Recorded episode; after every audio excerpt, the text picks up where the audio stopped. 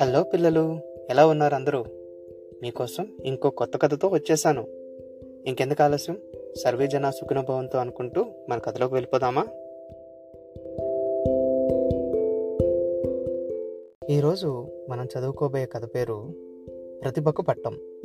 ఇది సాక్షి పేపర్లో ప్రచురితమైంది. రచయిత పేరు కల్లేపల్లి తిరుమలరావు గారు. ఇంకా మన కథలోకి వెళ్ళిపోతే దేవరకొండ రాజ్యానికి రాజు శివవర్మ. తన తెలివితేటలతో శక్తితో రాజ్యాన్ని సమర్థవంతంగా పరిపాలిస్తున్నాడు. ప్రజల సుఖశాంతుల కోసం పాలనను ఎన్నో సంస్కరణలు చేశాడు. తను వృద్ధుడు అవుతున్నాడు. తన తర్వాత రాజ్యానికి రాజు ఎవరు అనే ఆలోచన ఆయన ఎప్పుడూ తులుస్తూ ఉండేది. రాజు కొడుకుని రాజు తర్వాత రాజుగా పట్టాభిషేకం చేయటం అనే సంప్రదాయానికి శివవర్మ పూర్తిగా వ్యతిరేకం. సమర్థుడు తెలివైనవాడు ప్రజల మనసు తెలిసినవాడు దేవరకొండ రాజ్యానికి రాజు కావాలనేది శివవర్మ కోరిక. తన తర్వాత రాజ్యానికి రాజును ఎంపిక చేసేందుకు తన ఒక పరీక్షను పెట్టాలనుకున్నారు. ఆ పరీక్షలో తన ఇద్దరు కుమారులతో పాటు రాజ్యంలోని పౌరులు ఎవరైనా పాల్గొనవచ్చునని ప్రకటించాడు శివవర్మ. ఆ పరీక్షకు రాజు పెద్ద కొడుకుతో పాటు అనేక మంది హాజరయ్యారు. రాజు చిన్న కొడుకు హాజరు కాలేదు. అత్యంత క్లిష్టమైన రాత పరీక్ష శరీర సామర్థ్య పరీక్షలలో రాజు పెద్ద కొడుకు విఫలమయ్యాడు. అంటే ఫెయిల్ అయిపోయాడు అనమాట పరీక్షలలో విజయం సాధించి కేవలం ముగ్గురు వారు అనంతుడు వీరాచారి కేశవుడు. ఆ ముగ్గురిని శివవర్మ తన మందిరానికి పిలిపించాడు.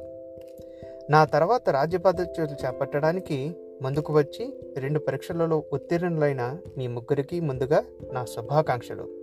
చివరగా నేను పెట్టబోయే పరీక్ష చాలా చిన్నదే. కేవలం నేను మిమ్మల్ని ఒక్క ప్రశ్న అడుగుతాను. ఎవరైతే నాకు సంతృప్తికరమైన సమాధానం ఇస్తారో వారే నా తర్వాత ఈ రాజ్యానికి రాజు. అంటూ ముగ్గురికి స్వాగతం పలికాడు శివవర్మ. ఈ భూమి మీద అనేక మంది ప్రజలు ఉన్నారు. వారందరిలో గొప్పవారు ఎవరు? అడిగాడు రాజు. అందరికంటే గొప్పవాడు దేవుడు ప్రభు అన్నాడు అనంతుడు. మనుషులలో గొప్పవారు ఎవరు అనేది నా ప్రశ్న తెలియజేశాడు రాజు. ప్రభు మీ మాట ఎవరూ కాదనరు. మీకంటే గొప్పవారు ఇంకెవరు ఉంటారు చెప్పండి అన్నాడు వీరాచారి. రాజు నాకంటే గొప్పవాడు ఎవరు? మళ్ళీ అడిగాడు. గొప్పవాడు ఉన్నాడు మహారాజా. అయితే నేను మీకు అతన్ని నేరుగా చూపిస్తాను. అన్నాడు కేశవుడు. అనంతుడు రంగాచారి కేశవుడు రాజుగారు మారువేషాలలో నగరంలోకి ప్రవేశించారు. ఊరు బయట రహదారి పక్కన కొన్ని విత్తనాలు నాటుతున్నాడు. కొన్ని మొక్కలకు నీళ్ళు పోస్తూ కనిపించాడు ఒక వృద్ధుడు. తర్వాత మరో ఊరికి వెళ్ళారు.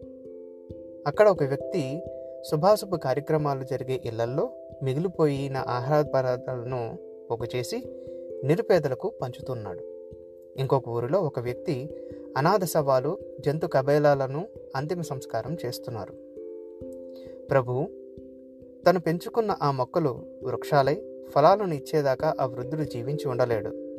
అలాగే ఆహార పదార్థాలు వ్యర్థం కాకుండా నిరుపేదలకు పంచే ఈ వ్యక్తి అనాథ శవాలు మృతకబేలాలు అంతిమ సంస్కారం చేసే ఆ వ్యక్తులు కూడా తమ కోసం కాక ఇతరుల కోసం పడే ప్ర ప్రయాసను చూడండి. ఇతరులకు సేవ చేయడం కోసం జీవించేవాడి కంటే గొప్పవాడు ఎవరు ఉన్నారు ప్రభు? అన్నాడు కేశవుడు. భలా భలా కేశవ? అన్నాడు రాజు. కేశవుడి సమాధానంతో రాజు శివమునికి సంతృప్తి చెందాడు. సంతోషంతో కేశవుని ఆలింగనం చేసుకున్నాడు. కేశవుడిని ఆ తర్వాత రాజుగా ప్రకటించాడు. వెంటనే కేశవుడు తాను ఎవరూ గుర్తించలేని విధంగా ఉన్న తన మారువేషాన్ని తొలగించి అసలు రూపంతో కనిపించాడు. అతన్ని చూసిన రాజు ఆశ్చర్యపోతూ ఇలా అన్నాడు నువ్వు పోటీలో మారువేషంలో పాల్గొనడానికి కారణమేమిటి? అని కొడుకుని ప్రశ్నించాడు శుభవర్మ ప్రభు రాజుగారి కొడుకు హోదాలో ఈ పోటీలో పాల్గొనడం నాకు ఇష్టం లేదు. రాజుగారి కొడుకుగా పోటీలో పాల్గొంటే నాతో పాటు పాల్గొనే సాధారణ పౌరులు నన్ను చూసి భయపడటం లేదా వెనుకడుగు వేయటం జరిగే అవకాశం ఉంటుంది. అందుకే ఇలా మారువేషంలో పాల్గొన్నాను. క్షమించండి ప్రభు అన్నాడు కేశవవర్మ. కుమారా నీ ఆలోచన విధానం బాగుంది. భలా నువ్వు ప్రజల మన్ననలు పొందే పలకడవు కాగలవు అంటూ కొడుకును ఆశీర్వదించాడు రాజు రవివర్మ. వీరాచారి అనంతులకు కూడా తన ఆస్థానంలో తగిన ఉద్యోగాలను ఇచ్చాడు ఇంతటితో కథ సమాప్తం. ఈ కథ తాలూకు క్రెడిట్స్ మొత్తం రచయితకే దక్కుతాయి. చిన్నపాటి మార్పులతో పిల్లలకు అర్థమయ్యే విధంగా నేను చదువు వినిపిస్తున్నాను. మళ్ళీ వచ్చే ఎపిసోడ్లో కలుద్దామా? అంతవరకు సర్వేజన సుఖనభవంతు.